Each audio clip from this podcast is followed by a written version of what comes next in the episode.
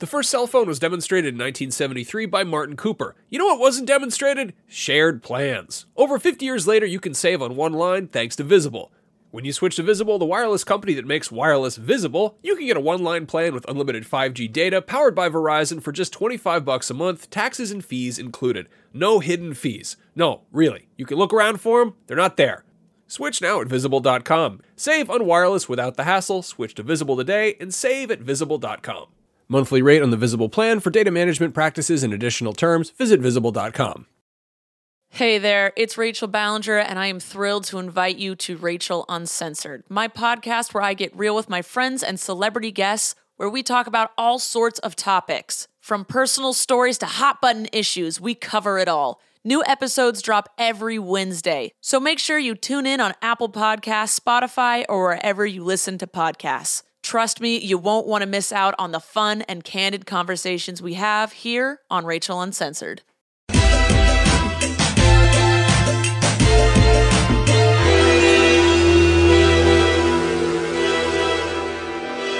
Beyond and hello, everyone. My name is Jonathon Dornbush, and this is Podcast Beyond, episode 657 of IGN's weekly PlayStation show. I'm joined this week by Lucy O'Brien. Hello, it's good to be back with Good crazy, like crazier hair than before.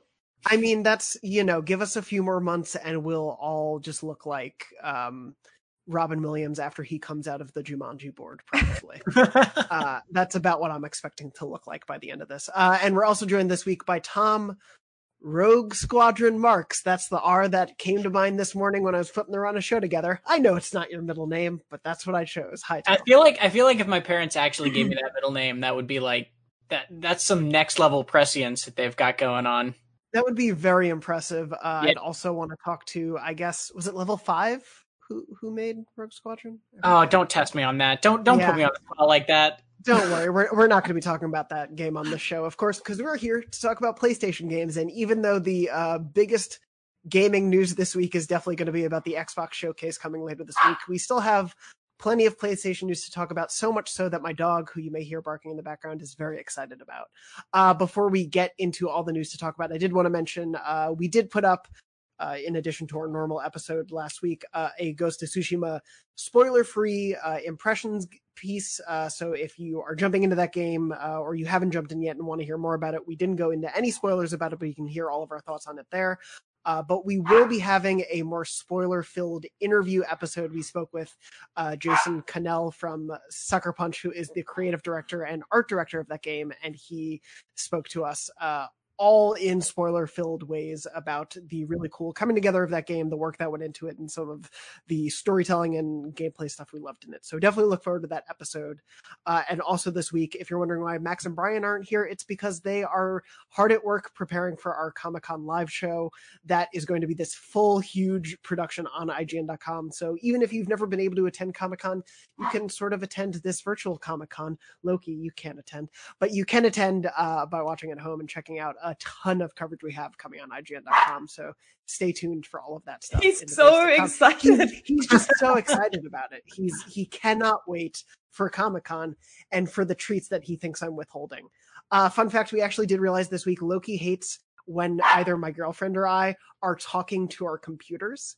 He thinks we're Oh, he thinks we're Mhm. ignoring him in some capacity and so he has to bark at us to get our attention um so with that though i am going to move into some of the news as it happens uh and hopefully we only have minimal barking in the meantime. Uh, but the first thing I do want to jump into was the fact that we sort of saw our first hands-on with the DualSense, a controller that has been billed as a thing that you really need to get your hands on for yourself and feel how it changes gameplay.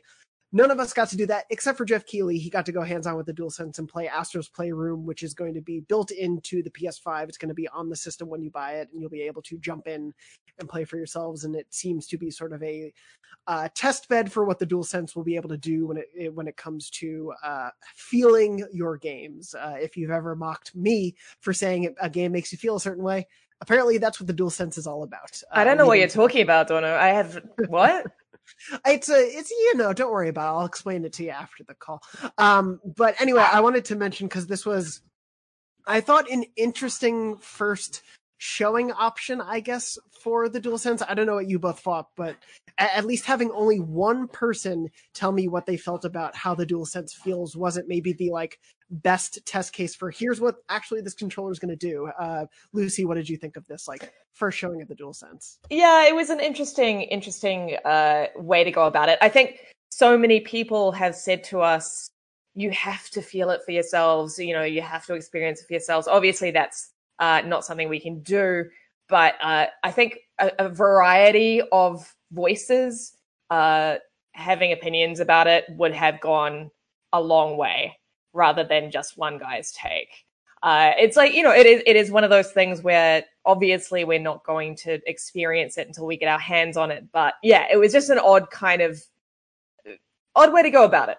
I thought, especially at a time during the year when most likely a lot of us, if not at E3 at another Sony event or at uh, hands on from third party games at E3 and stuff, would have probably all been giving our thoughts on the DualSense uh, at this time. And I mean, eh, totally. And, you know, amazing hustle from Keighley. Like, all yes. kudos to him. Like, that's amazing that he got that that get. It's just that, yeah, for, from my perspective, it didn't give me anywhere close to the level of uh, detail that I was after. Well, and it's also it's important like that that matters with the dual sense i think having that varied perspective on it just in this case more than a lot of other things like controller hands-ons that is because like a lot of the promises it's making, and this isn't me saying it won't fulfill anything, but like, or any of the things it's saying, but like, a lot of the promises it's making are things we've heard elsewhere. Like, I think back, my mind immediately went back to, and I think I told you this, Jonathon, of like the, when, when they were first showing off the Nintendo Switch Joy-Con and they were talking all about HD Rumble and they were doing this example of like, you can hold the Joy-Con and feel ice cubes in a glass and ch- shake it and you'll feel the ice cubes in it. And that you had people being like, wow, it feels like there's ice cubes in this controller. And like, then that was never really used in any sort of meaningful way on the Switch. And so like, we're being told, not saying that the DualSense is just HD Rumble. I'm just saying like, we've, we've heard similar promises before. And like, it's really, really hard to take anything, any, like, anybody is saying seriously about this until you fl- play it yourself, let alone like one single voice. And so, like, yeah, I agree that like this isn't really the type of thing where I can see one person playing it and hear their thoughts and be like, okay, cool, I'm sold. You know, I, I still need to know a lot more about it. Yeah, it's a really it both the Switch one because with HD Rumble it was like 1-2-Switch used it for like a guess the marbles game and it felt cool and then Mario Odyssey in one level let you feel where the rocks were passing by him and then right. pretty much it went away and then the on the Xbox One we had those rumble triggers that were yeah. supposed to be and then pretty much just Forza use them to any yeah. like notable degree. I and think Forza, Forza Horizon was like the only game that I ever was like, wow, this is really taking advantage of this in that entire like history of that. Yeah, and, and, so it's this weird thing where like this is so ingrained. It's literally part of the name, the dual sense, to let you sense your games, and it, it right. is something that I do think they need to really push, especially before launch. In this, you know, and granted, we are at this weird um disadvantage because we can't all go to events where a hundred hmm. people would be able to try it on it hands on at once. And so I get why they would only maybe want to send it to Keighley's house and only know one person has their hands on the dual sense but it's just it's just so funny because the last time we saw uh, sony at any kind of like summer of gaming affair was e3 in 20 why is 18? my brain 18, 18 yeah. 2018 um and time has lost all meaning. Uh, and you know that particular showcase was so extravagant. In fact, it was too extravagant. It was way too extravagant for for people who were there. It was way too extravagant for people watching it. Uh, it was just you know it, it, it was such a so much money and and and intent went into that. Uh, whereas this is just like oh Geoff Keighley will re- you know talk about the the, the new controller the controller of the PlayStation 5. Like it's just you know, it's just apples and like it's so it's changed so much their approach to to marketing. Yeah. Uh and yeah, I, I, it's it's interesting. I, I think a middle ground would have gone some way in this in this instance. Yeah, and it, it's going to be really interesting because, like as Tom was saying, um, especially with the HD Rumble, that kind of just disappeared. But this is supposed to be a key selling point for the PS5, and so, um, you know, like on the show we had the Bugsnax devs talking about it. Uh, on the site we had the Deathloop devs talking about it, and all of them sound really excited by the prospect of the dual sense like they all talk excitedly about yeah getting to let you know like the different terrain you're on or the feedback of the way the gun handles in deathloop or all these different things. It sounds really cool but it is one of those like it's going to really matter one what it feels like once we all have our hands on it and two if devs continue to support that feature or if it kind of goes the way of the Sixaxis motion control and then they do a quick change and then it's the DualShock 5 comes out in a year and we forget about the DualSense. It's it's going to be interesting to see how that all plays out. Um, I, I do want to mention though there was a, at least a little bit of news that came uh, in addition to Keighley's hands-on and getting to see some of uh, Astro Playroom Astro's Playroom uh, footage. He was uh, speaking to Eric Lempel, the worldwide marketing head at Sony, um, because early last week out of nowhere, everyone suddenly had decided on the internet that we were going to find out about PS5 pre-orders that day, and then that never happened. Um, and on the stream, Lempel was talking sort of about how he was in a meeting and he was getting calls from people saying, "Hey, we have reports that people are lining up at some stores, which don't go line up at the store right now, but they're lining up at stores, you know, waiting to go buy PS5s and pre-order them." And Sony never put out any word. And so Lempel essentially said, we're not going to surprise you with PS5 pre-orders. This is not something that's just going to, you know, go up at 6 a.m. on a Tuesday and good luck if you happen to get one. They said they are going to let people know, give people enough time to prepare. Um, and I don't know how you both felt, but it's just, it, it's so interesting to me because right now I think, and you know, we saw this a little bit with the lead up the end the reaction to the Nintendo Direct Mini even a couple days ago. Like people are just so hungry for any scrap of information, uh, especially in the lead up to these new consoles on the PS5 and Xbox Series X sign. That I think like the slightest hint that we're going to get news just sends everyone into a fever pitch of oh we must be getting news because someone said we're getting news. Um, but I do think it's nice that they're saying we'll let you know when that happens. But it's just one of those like we're a few months away. When is it going to happen? Well, also, yeah. like, what are you going to do? You're going to let Amazon announce the price of the PS5? Like that, yeah. that was the thing that was like hilarious to me about all that was the implication that the pre-order link would go live without us knowing it was like, oh, then the price is just going to be announced by retailers? Like that, that doesn't make any sense to me.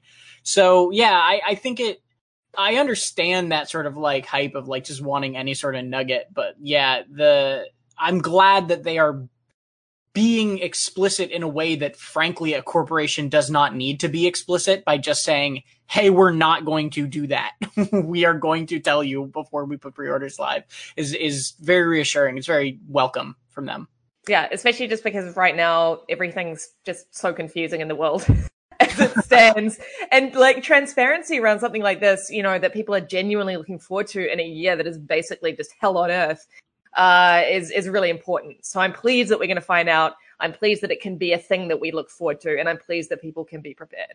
Yeah, it, especially because it is going to be, you know, a big monetary investment, and uh, a large part of this year being hell on earth is the fact that a lot of people are in financial dire straits, and so Absolutely. who who are looking forward to buying this or trying to figure that out, um, it, it is interesting because I guess the only, you know, we're only a few months out from the presumed holiday 2020 launch. Uh, you know, a lot of people are guessing November, so that leaves us only a few months. I like the only console I can remember having such an, a, a quick turnaround from being able to purchase it to when it was available was the Switch when they had that, you know, January reveal and then it came out in uh, the beginning of March. Uh, mm-hmm a couple years ago. I, I feel like, and I could be just misremembering, but I feel like we usually knew about consoles and were able to buy them and put money down a little bit earlier than this. Yeah, and again, like it, it is surprising uh, that we we haven't been told by now, considering exactly what you said before, Dono, that it's a tough year for people financially, uh, far tougher than than than most years. Uh, and we should be told how much we need to put aside, how much we need to start saving, especially, you know, if it, if it is a struggle for you to save, uh, it'd be great to know sooner rather than later, um, how much, you know, this thing is going to cost because it is going to, is going to be pricey.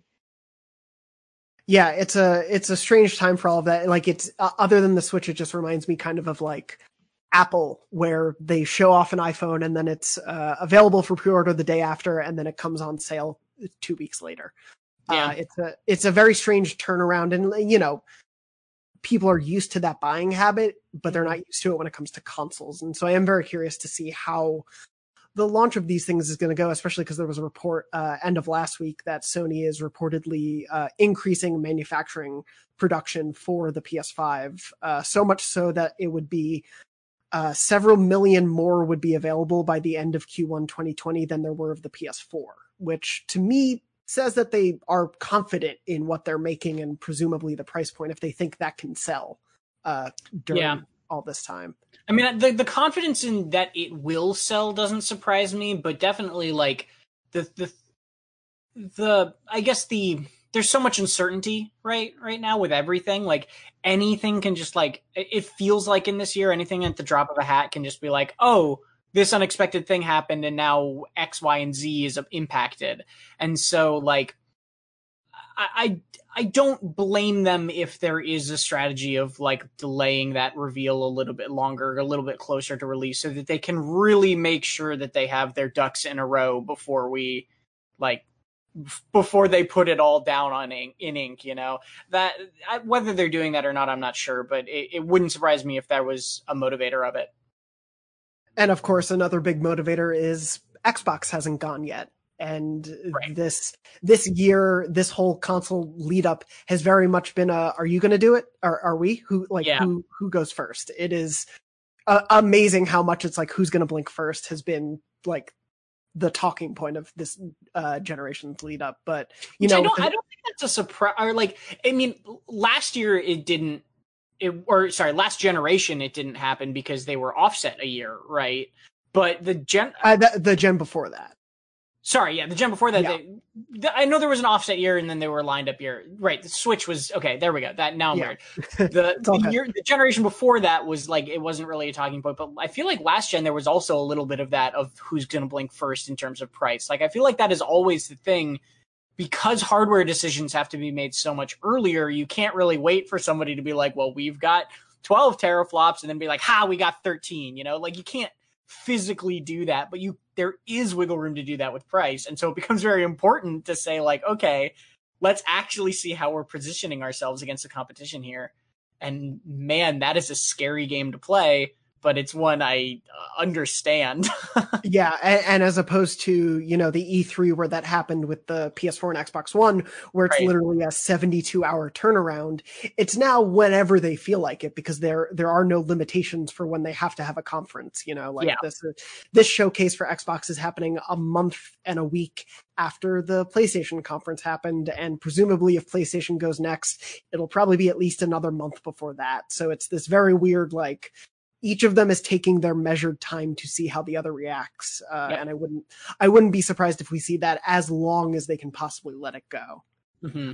um, but in terms of sort of the the strange trickle of information where you know things can come out of nowhere we did get uh, yesterday morning a tweet from insomniac games to drill down to a more specific case uh, insomniac confirmed that Miles Morales, Spider-Man Miles Morales on PS5 will have a four an optional 4K 60 frames per second performance mode. Uh, and if you, especially if you've been playing on PS4, a big thing this generation has been a sort of performance versus resolution mode, where you're often choosing whether or not to go for a locked frame rate uh, with probably a lowered resolution or a higher resolution but a possibly varied frame rate. Um, that has been sort of like the big choice you often have to make, especially with the biggest first and third party releases. Um, and you know, for this next generation, especially because the PS4 Pro was doing that upscaling 4K, we've been told 4K is going to be a very big selling point for the PS4, the PS5, excuse me, and uh, even 8K is supposed to come at some point for this gen. But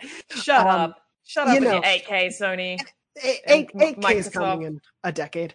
Um, but much. no, I, I guess what strikes me about this tweet is the them saying it is an optional 4K 60 mode because to me 4K 60 is the the thing they're going to be reaching for. Like that is the the you know the goal. So what is what is that mode giving up as a result of hitting 4K 60? I guess. Well, I mean, uh, you know, it, ray tracing is the obvious answer, right? Like yeah. that's what everyone has been talking about that they would that that ray tracing would be a feature in the 30 uh, frames per second, but not in the 60. Um, I think an interesting uh, announcement from Insomniac and Sony because uh, I think that Xbox is is, is boasting power and and and and 60 frames per second is going to be something that we're going to hear a lot from from that side of things. Uh, and I think there's been a lot of chatter about PlayStation 5 sort of maybe not that's not the, the the benchmark that you know maybe it is it is 30 30 frames per second it's still going to be the the standard and you know digital foundry has been doing a lot of uh, uh, work on this and and talking about what you substitute one or the other right um, so i think that knowing that that you can play in 60 frames per second uh, for a launch title is is kind of a little bit of a little bit of a PR move, like, hey, this is this is a thing that this console can do. Like, it's not, you know, it's not locked at 30 frames per second. It can, it's it's a powerful console. Uh, but yeah, it is still a, a, a, a game sort of li- that is based on a, a, PlayStation 4 game. They haven't uphold the entire thing, right? It's going to feel more like an extension of the original uh, Spider-Man game on the PlayStation 4 uh, so it's it's not entirely surprising to me that it's optional, um, but uh, yeah, it feels like a little bit of a PR move, I think, in terms of timing. Well, and especially for a game where uh, you know it had that forced error of a you know introduction with the Sony European exec talking about whether or not it was an expansion, uh, and that whole 48 hour PR cycle where they had to quickly, you know, address all of that. Uh, it, it's definitely something where I think they, you know, they have something that people so loved with the original Spider-Man, and it's like, how do you you? It's hard to mess that up, but it felt like that initial step was, and so this feels like a way to, you know, continue the trend of, here's what you want from this game. We're trying to deliver on what you want from it. It's going to be a proper new PS5 Spider-Man experience. Um, but yeah, it's I, I just am still so shocked that you know we're getting this game this fall and we have the the two minute cinematic trailer and that's about it right now. Um, and Spider-Man was so big for them, so I'm I'm hoping we do get to see a continued rollout in the next few weeks. This episode of Podcast Beyond is brought to you by NordVPN, a great way to protect yourself online while also improving your overall experience while enjoying cyberspace. Are you tired of streaming shows, movies, or sporting events being unavailable in your region due to draconian restrictions that are based on completely arbitrary geographical boundaries in physical meat space? Well, switch your virtual location to a place where that's no longer an issue.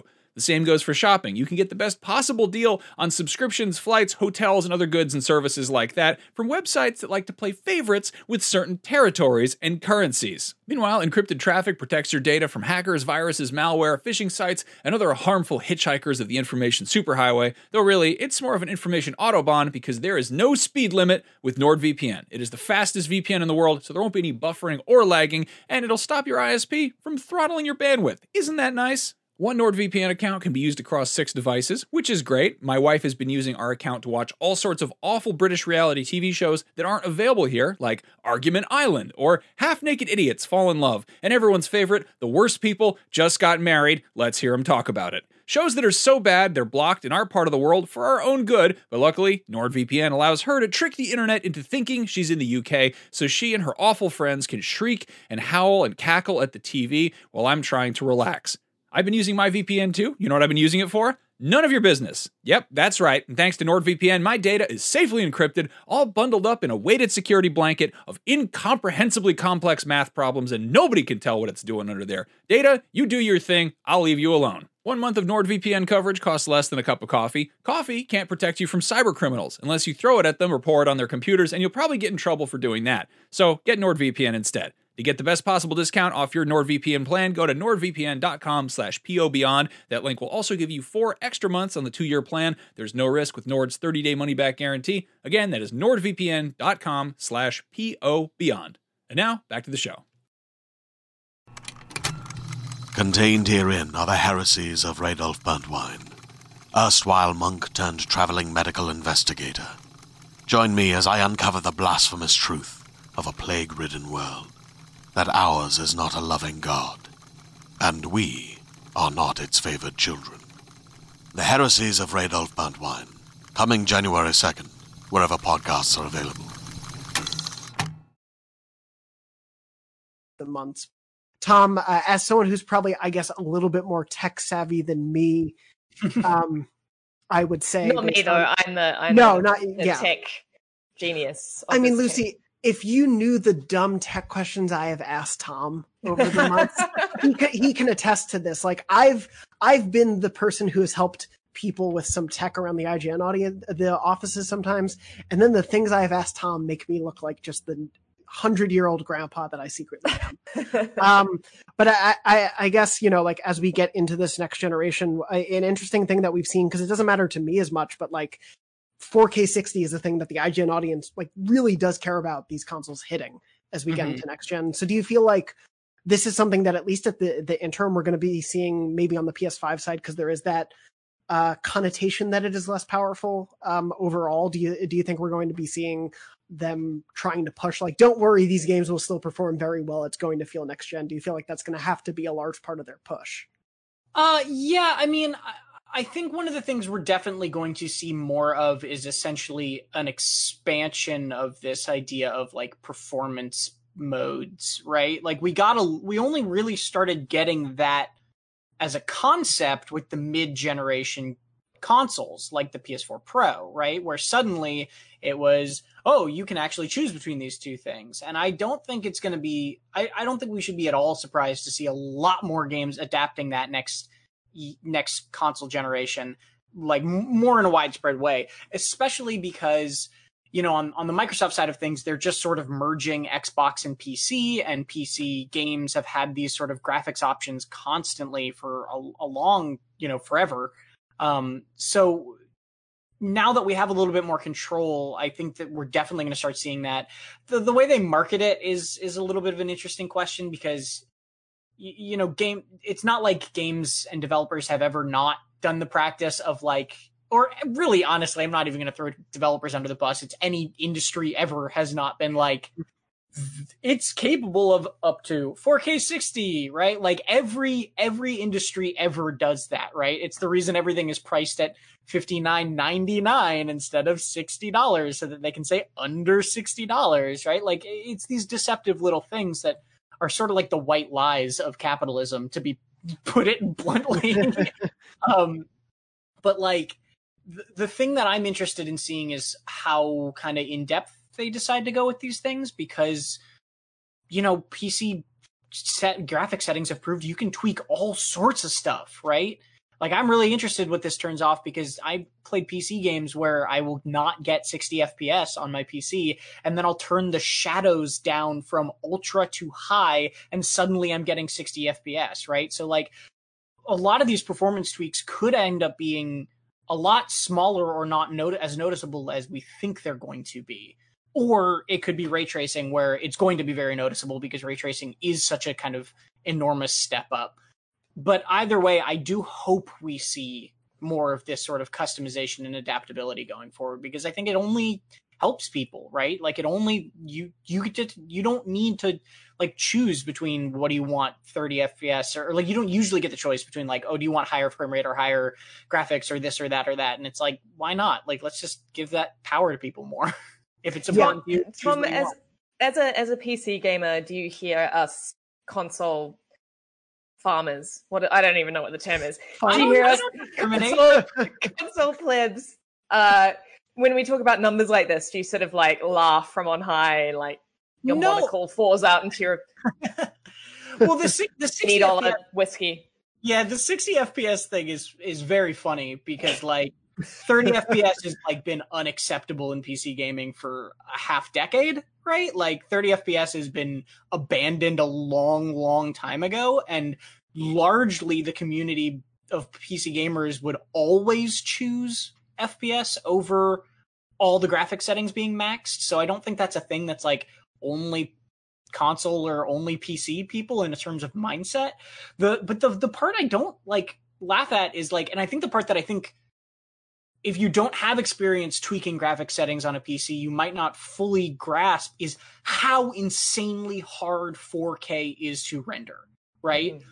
You need a high end PC even today to get 4K 60 FPS max settings on a good looking game. You need a really good PC to do that, right? So when I see something like PlayStation 5 being like, we're targeting 4K 30 as our stable thing, and some games will be able to do 60, maybe if you tweak some settings. I'm like, yeah, that's understandable, right? Like I Right. I I get that because I've tried to get a game running at 4K 60 FPS stable on max mm-hmm. settings, and you need a really, really strong rig to do it.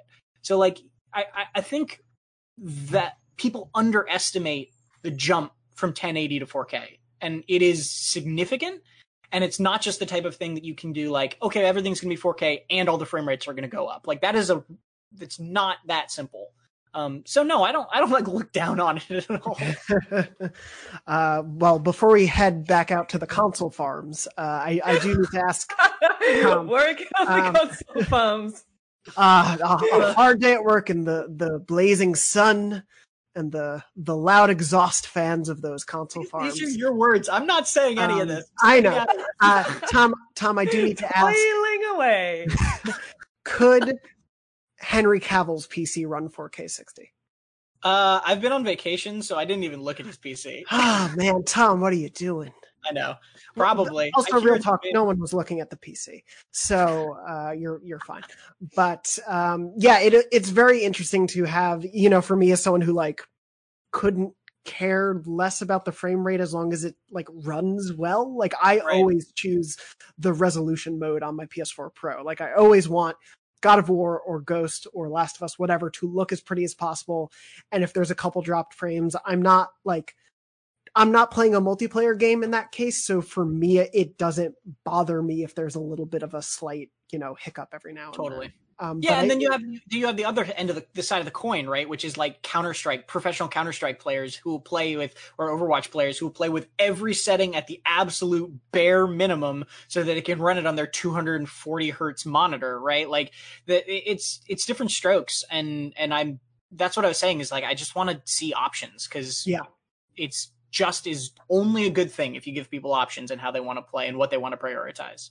Absolutely. Uh, and before we sort of move off the the PS5 side of things, uh, Tom and Lucy, I do need to ask. I started a um, perhaps worrying uh, debate last week on the show where we were talking about whether or not you were going to buy the digital or the the other version of the PS5. And the problem is, we realized, particularly as Altano was trying to say it, there's no good way to refer to the like one version as with disc and one version as without disc. Um, you know, you can say disc discless, but that starts to get weird. Uh, whereas the other version would be disc full. Like there's no there's no good way for this naming convention. And so the only way I could think to say it was, and I need someone to tell me if I'm insane, discs in or discs out for PS5. And I need to know which way you both are leaning before we move on from the PS5. Well, anyone who knows me knows I'm a disc thin kind of gal. the way you stared straight at the camera as you said that. Oh man. uh, thank you both. I needed that. Uh, Tom, any any last thoughts on disc in versus disc out before we move on? Uh, disc disc in for the for the options for the for the versatility, but I haven't bought a a. I've I've been off the discs for a long time. Let's put it that way. And what's great? Hey, is- me too.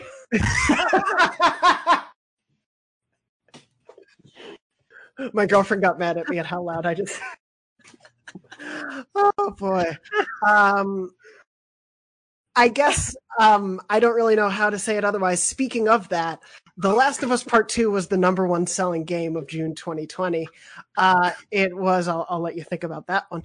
Uh, it was the uh, fastest selling in terms of monetary dollars. Um, first party PS4 game, fastest selling exclusive, uh, save for only Spider Man, which technically at the time wasn't from a first party studio, but now is. It's a whole thing. but anyway, Spider Man is the only faster selling PS4 exclusive at, in its launch month uh, for a Sony published game. Uh, of course, Last of Us Part 2 sold over 4 million copies in its first three days and then had, you know, another 10 or so days, uh, another week in June to sell, and obviously it did pretty well. Uh, I do want to talk about that in one second, but I, I do want to mention one of my favorite things that NPD did for this month uh, was mention the fact that of of the top ten, Ring Fit Adventure went from number 835 on the sales chart in May to number seven in June, uh, proving Sony should really get in on the fitness trend before it's too late.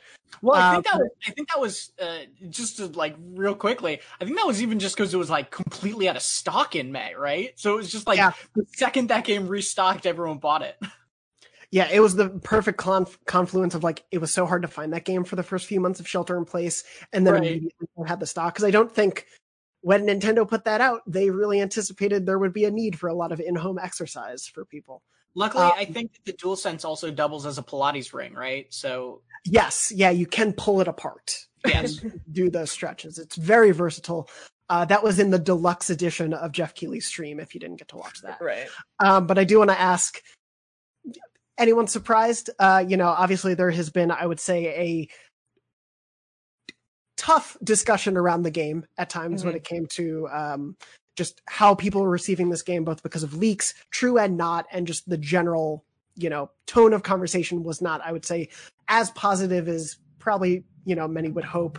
Critical reception aside, but I think this obviously, you know, shows there is a bit of a gap when it comes sometimes to the arguments you sometimes see on Twitter versus the general buying populace for a game like this. Yeah, I, I mean, for for this one, I've always sort of maintained that the the discourse online was pretty exhausting and and all encompassing, and it felt for for those of us who who work online and, and spend a great deal of time on on sites like Twitter that uh you know that the discourse was incredibly negative, that people were hating on it, that people weren't going to buy it, et cetera, et cetera.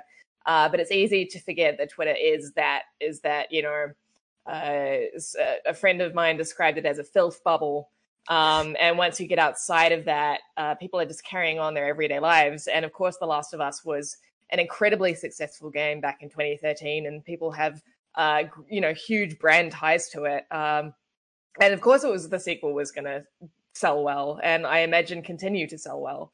Uh, and it deserves to. It's a great game. It's a fantastic game.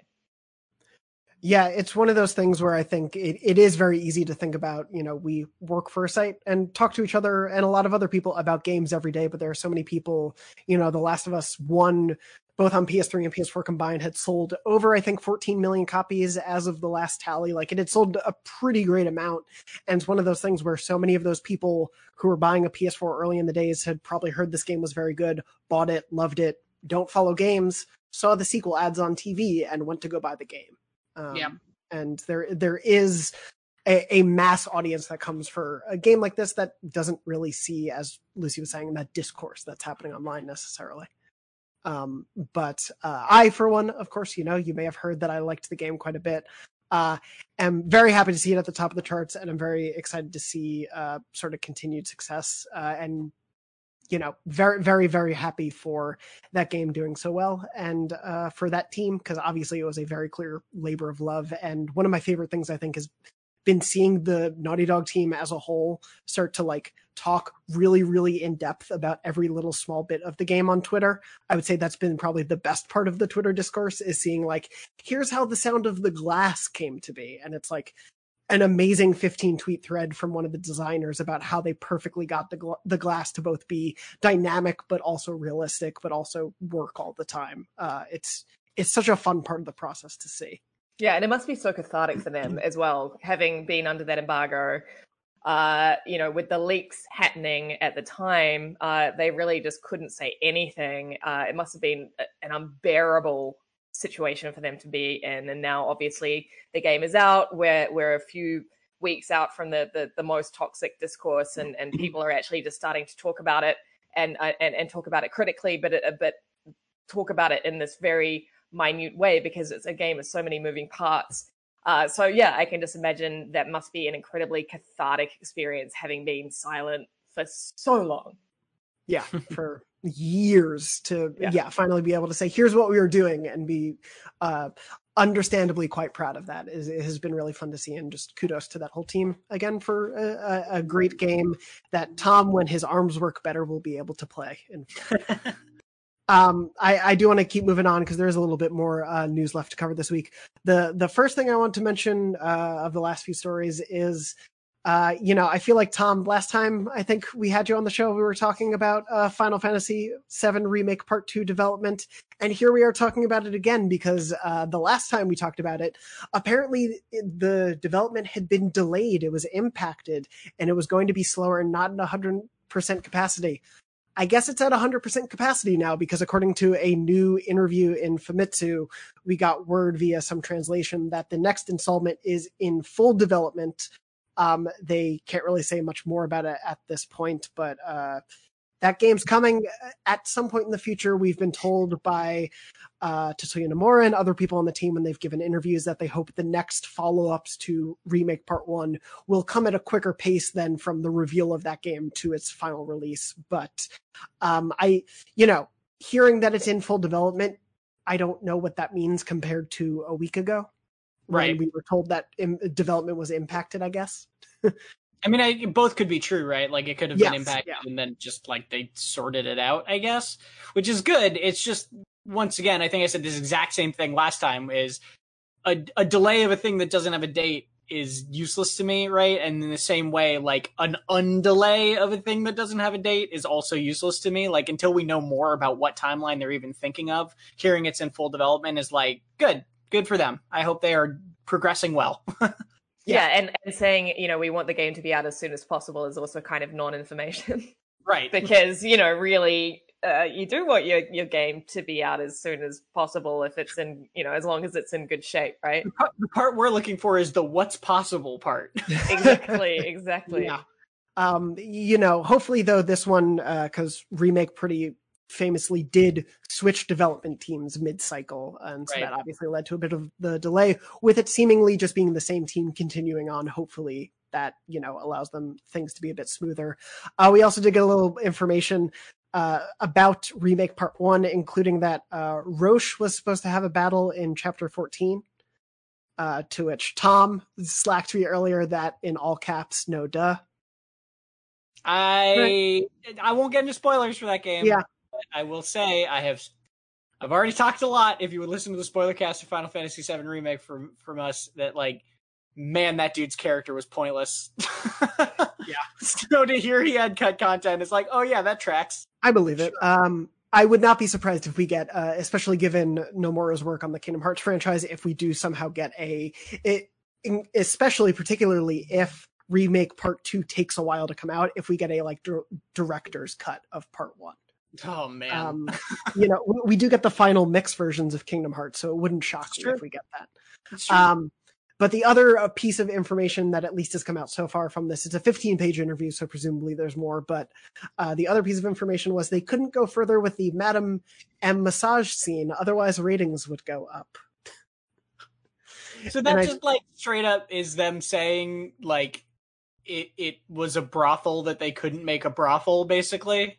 Yeah, Just Yeah, like that. much. That's what that means. that basically this already incredibly, you know, let's say it, horny game, they couldn't make more explicitly horny. um, but you know, I still had a very fun time with Final Fantasy VII Remake with what was in there. I'm looking forward to part two. I it mean, was I a kind of level of horny. Yeah, I kind of love that too because that scene Oh, yeah. is hysterical as is. Yeah. Right. Yeah. Like I think if it was just like a sex scene, I would kind of be. It would sort of like I wouldn't be remembering it right now, but like now I remember this like sensual hand massage Cloud got, and I'm like, oh yeah, that scene was kind of hilarious. Yeah, it is. It, it now feels like a parody of what that scene would have been if Right, right. Yeah, um, which is a, a a very interesting thing. But speaking of, uh, if not pieces of games, full games that never happened uh, in the wake of Ghost of Tsushima, seemingly uh, alleged footage of a canceled uh, Sucker Punch game has leaked online. This is not something that Sucker Punch has fully owned up to or given um, confirmation of necessarily, but this seems to have come from an employee's portfolio that has since been taken down. But fans were able to essentially rehost a 10 minute vertical slice of a game called Prophecy. Um, doesn't seem like this is going to be a game that we're getting anywhere in the future, but to give people a little bit of a breakdown, it was very clearly a single player cinematic adventure, uh, followed a protagonist named uh, Abel uh, Tavora, uh, who seem to have been an outlaw in their home city that was overrun by some masked enclave um, that was tearing down the statue of a king in this demo.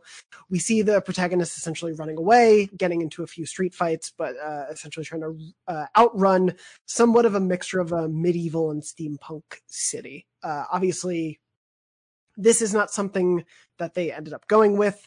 They ended up going with Ghost Tsushima. I don't know if either of you got a chance to check out the footage, but it, it I guess would explain to a certain extent, you know, there was a very large gap in between where Sucker Punch put out uh, Second Sun and First Light at the beginning of this gen and now Ghost at the end of this generation. So it totally makes sense that there was at least one, if not a couple projects that didn't see the light of day.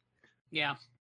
Um, I mean, but- this ma- this makes sense. Like you know, games are, are sort of put into soft development and and then and then killed all the time. You know, it's far more often than we we think. Uh, I remember the one time I was working on a game uh, back in, in 2010, that that terrible car combat game that I co-wrote the script for.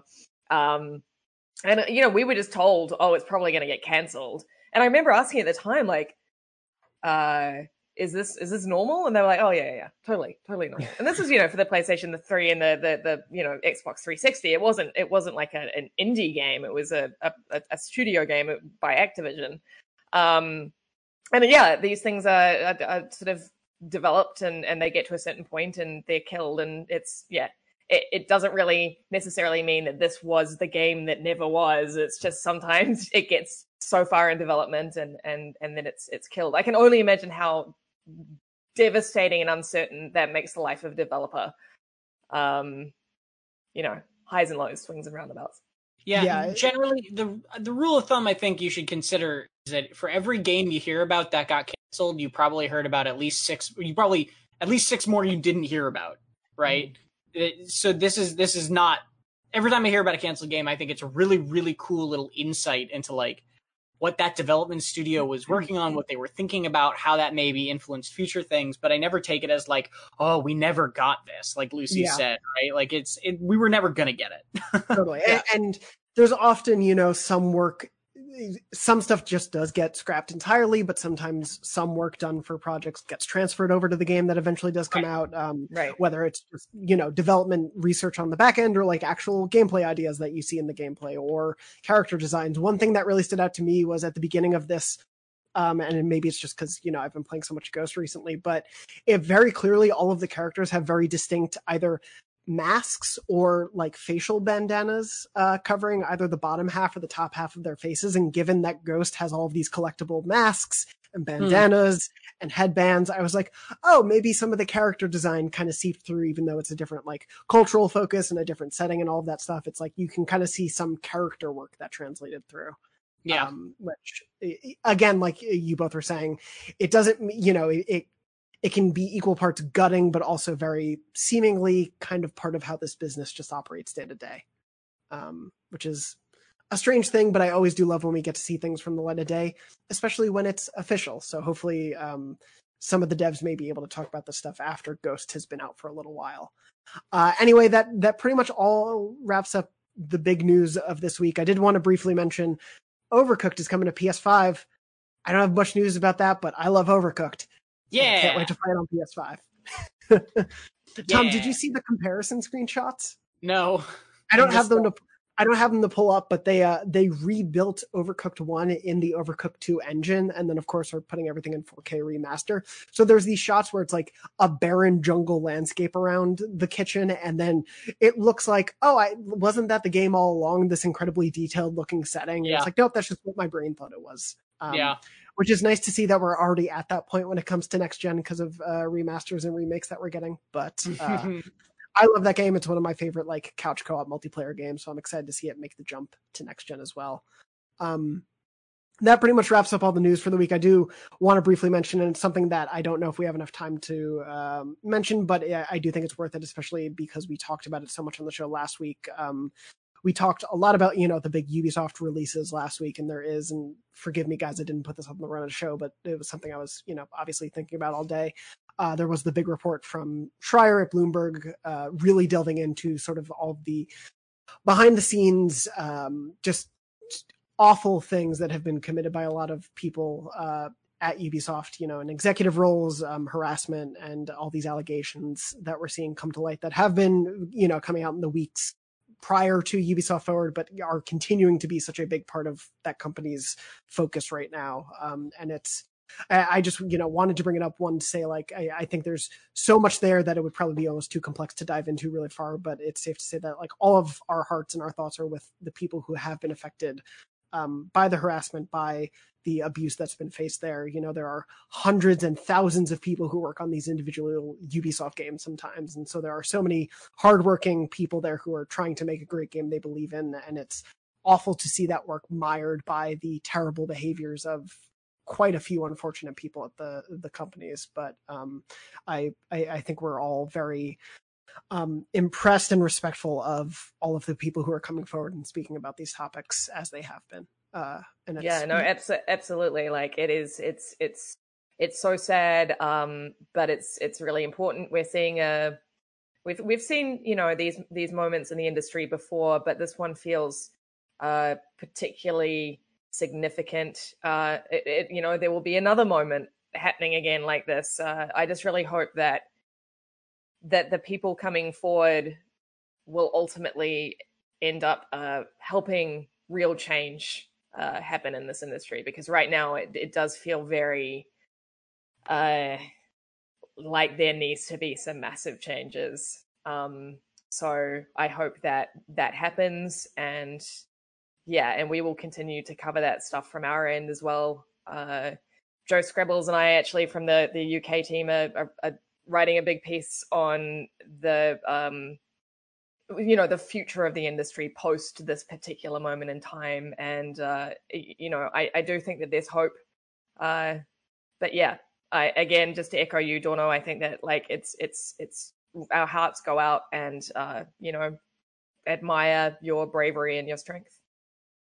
Yeah absolutely. Uh it's definitely something and i i think we've said this on the show before um, and it's something we can always be better about, but we talked about it when it came even to, you know, the crunch stories that were coming up, especially around Red Dead. But uh, it's on us as part of the industry to continue shining a spotlight on this stuff and making sure it stays in the conversation because that change is amazing to see happen. We have already seen some changes uh, at the Ubisoft structural level, but you know, long lasting important change will only keep happening if we keep a spotlight on this stuff and don't let it be forgotten. Uh, and so we'll, we'll, we'll definitely be talking about this stuff in larger detail, I think, in, in the weeks and months to come. Uh, and definitely keep an eye out for, you know, as Lucy had mentioned, the coverage she and Joe are working on. And uh, we'll continue to cover that stuff here uh, as we go on.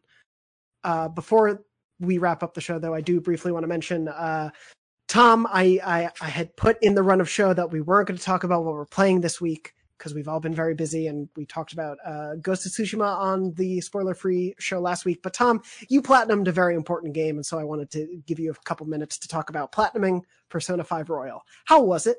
Because I haven't uh, gotten there yet. You was... platinumed Persona 5 Royal? You maniac! Platinumed it. I will say. oh, I love you. Anybody else who's done this, it's a surprisingly simple platinum. Like it's oh. it's not like oh. it's not impossible. It's not like crazy easy, but like having beaten the first game all, or the original game already, like it if you're if you know what to do to kind of max out that game, you'll know how to platinum this pretty easily. Um, which I was kind of surprised about. Like I wasn't going for the platinum, and then I ended up. Uh, I think it was like two weeks of the game left, and I looked at my trophies, and I was like, oh, I could do this. Like, okay. and then, then I just made it happen. But yeah, it took me like 139 hours to finish that game and do the platinum. Uh, it was an absolute joy. I did not think I was going to finish that game once, let alone twice. So it's very cool. I very much enjoyed it. Uh, and yeah, I'm, I'm, I just love that game. I just love Persona yeah. 5 it's I, I really need to get back to it. It's one of those like, oh, I was gonna get back to it, and then I did the review for Last of Us, and then Ghost came out, and now it's like, okay, we have a little bit of a lull before like this crazy fall happens. Maybe now's the time to get back to it. Uh, I do have to say, you now need to go and platinum it in Japanese, much like Andrew did with the original Persona. Uh, I'll pass. I was gonna start up Persona 4 Golden though. That's fair. That's a that's also a good option. Um, yeah, I, I'm always impressed and a little scared by Andrew's commitment to those platinums uh, back in the day when there wasn't a guide and he was making his way through that game, not understanding Japanese, uh, and still managed to beat it. So good, on, good on him. But He's a uh, madman. yeah, hopefully I can join you in that platinum club soon enough. before we wrap up, I did want to just briefly ask if uh, any of you uh, have anything that you're working on currently that you want to plug, that you want to, you know, point people to on IGN or elsewhere. Uh, Lucy, I'll start with you. Oh, uh, well, aside from the usual feature content, uh, written by our lovely staff and freelancers, I uh, did have the opportunity to interview the Ghostwire team at Tango Studios. Um, check that interview out it's not like the juiciest interview. Uh, often, you know, when you're emailing questions, especially when they're sort of answered in a different language, uh, they go through several sets of eyes, and sometimes the answers that come back are a little. Uh, how, how, how should we say it? Like airbrushed, I guess is the best way to describe it. Um, but you know, there were we did get some interesting like little details. Uh, for example, Ghostwire is not going to be a horror game. Uh, they're not even thinking of it as a horror game. It's an action adventure. So that's a real departure for Tango. Uh, Shinji Mikami, who's executive producer on Ghostwire, said that he is still very passionate about survival horror as a genre, which is good, which is heartening for me because, you know, there are so very few AAA studios who have that focus. Um, so I, I'm happy to hear that they still love horror and there's still going to be elements of, of, of horror in Ghostwire. Uh, anyway, that was like that was the biggest revelation in my interview. But if you're you know if you're intrigued to hear anything about Ghostwire, please check it out because um yeah there are there are some little little sort of teasers in there that that I think are exciting. And Tom, what about you? You're just back uh, fresh from a break, so I understand. Yeah, back fresh from a break. I, I'll say shout out to our uh, Comic Con at Home coverage, which we're doing all this week. If you're watching it or listening to this podcast live this week, we're doing lots of Comic Con stuff, and then also keep an eye out for our Gamescom stuff next month. All very exciting. We're doing more and more and more shows after Summer of Gaming because apparently Summer of Gaming will never end and it'll just go on forever and be great. And so I'm looking forward to that and I'm helping out with that. So keep an eye out. The summer will soon become the fall of gaming and will uh, only continue into the winter, I'm sure. But uh, yeah, I definitely the winter of gaming, cold winter of gaming. Uh, as as the fields of the console farms uh, grow dry, the the winter of gaming will keep us warm. Uh, I do want to briefly mention. None of that sentence uh, made any sense. That's I was just saying words. What do you want from me? It's Friday. Um, it's not Friday. It's Tuesday. I'm very tired. but uh, no, I do also want to definitely mention if you. This is how messed up I am though, is because you said it's Friday, and I was like, is it? Wait. Uh, I do want to mention uh, sort of a, a, sister piece, if you uh, will, to the Ghostwire Tokyo interview. We also interviewed another Bethesda published PS5 launch exclusive, uh, Deathloop. Uh, Matt Purslow out of our IGN UK team spoke to the uh, art and creative director of that game. They spoke a little bit more about like what the game actually is, how it both like is and isn't like a roguelike. Tom, you might be interested. A lot of the things they were saying really reminded me of basically the Outer Wilds or uh, Outer Wilds, excuse me, though the uh, but they talked a lot about that, uh, a bit about using the DualSense, what they're doing on PS5. So definitely go check out that interview and also uh, check out all of our IGN first coverage this month. Uh, I'm covering Marvel's Avengers, and we have some really exciting stuff coming up in the last few drops for that. So look forward to that uh, later this month. But otherwise, I think that pretty much wraps us up for this episode of Podcast Beyond. Thank you all so much for joining us. Thank you for watching or listening. Uh, thank you, Tom. Thank you, Lucy. Thank you to John, our producer. I never call you John, so that was very weird for me to say. Thank you to Borba. uh, anyway, thank you all so much. We hope you're safe. We hope you're well. And as always, Beyond. Oh, we're playing chicken. Beyond. beyond. Hey there, it's Rachel Ballinger, and I am extremely excited to invite you to Rachel Uncensored. It's my podcast where I sit down and get real with my friends and celebrity guests, where we talk about all sorts of topics. And sometimes we might be under the influence when we do so. We cover things from personal stories to hot button issues and it's the only place on the internet you can find an uncensored version of me. It's a side of me that you might not have seen before because it's not the most family or brand friendly. But don't worry, I'm still sort of slightly a decent human being. If you're intrigued, then make sure you check it out. New episodes drop every Wednesday. You can find it on Apple Podcasts, Spotify, or wherever you listen to podcasts. Trust me, you won't want to miss out on the fun and candid conversations we have here on Rachel Uncensored.